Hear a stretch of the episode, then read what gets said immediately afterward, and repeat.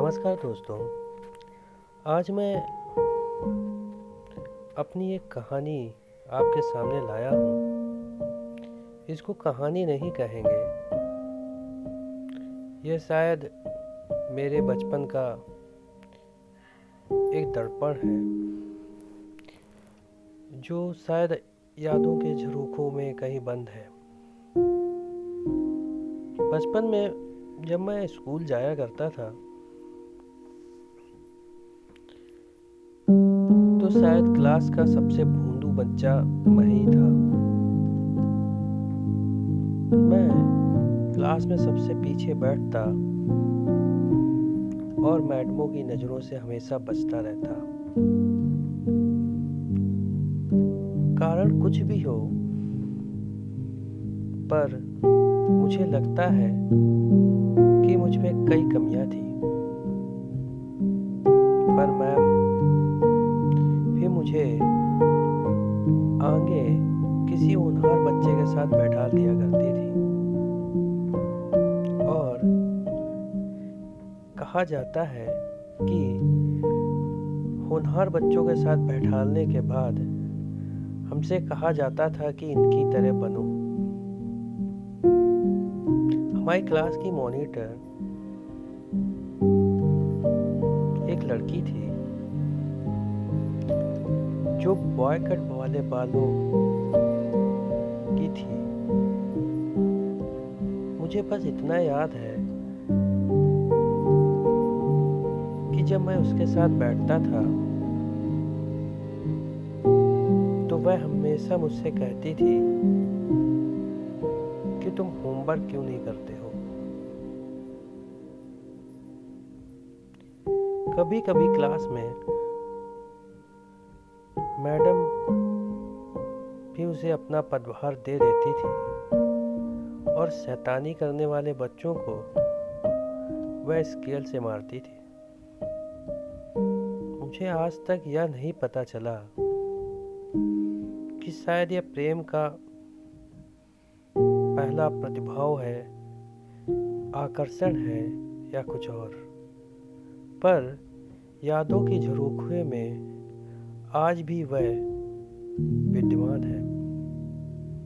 और रह रहकर उसकी यादें हमें आती हैं। ऐसा आपके साथ भी होता हुआ होगा। कई ऐसे दोस्त हैं, कई ऐसे मित्र हैं, जो बचपन में खो गए हैं, और आज हम उन्हें सोशल मीडिया में ढूंढते हैं। बचपन में शायद उनसे लड़ते होंगे, पर आज मिलने की व्याकुलता है। मेरा भी वह प्रेम का पहला चरण था। बस मैं यह जानता हूँ कि आज भी आँखें बंद करने के बाद उसका हूबहू चेहरा सामने आता है। तब मैं शायद छोटा था तो मुझे इतना ज्ञान नहीं कि ये प्रेम है या आकर्षण। पर आज भी मैं रातों रात सोशल मीडिया में उसे खोजता रहता हूँ। शायद वो मिल जाए। बस इतना ध्यान है कि वह मेरे प्रति प्रेम भाव रखती थी। अब तो बड़ी हो गई होगी। शायद घर भी बसा लिया होगा। और मैं अभी भी तलाश कर रहा हूँ। अब तो ये प्रेम ही है। या किसी चीज़ की इच्छा नहीं। केवल देखना और मिलना ही प्रेम है। और शायद वह खो गई है। वह बचपन के दिन, वह चार साल, जीवन के अनमोल साल थे, जिनको शायद हमने खो दिया। तब सोचते थे कि स्कूल की छुट्टी कब होगी। पर अब इस दौड़ भाग वाली ज़िंदगी में सोचते हैं कि काश स्कूल में ही रहते। और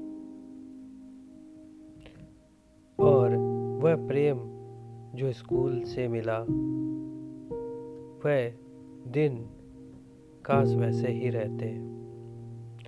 आज हम लोग धन के पीछे भागते हैं और असली खुशियों को खो देते हैं। मेरा भी शायद यही हुआ होगा। मैं उसे तो याद करता हूँ शायद वह मुझे भूल गई होगी। यदि कभी मिले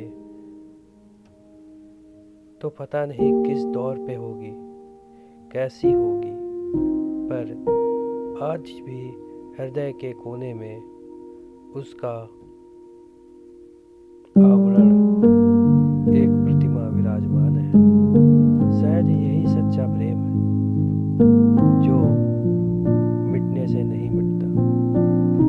बस ये पता है कि वह खो गई।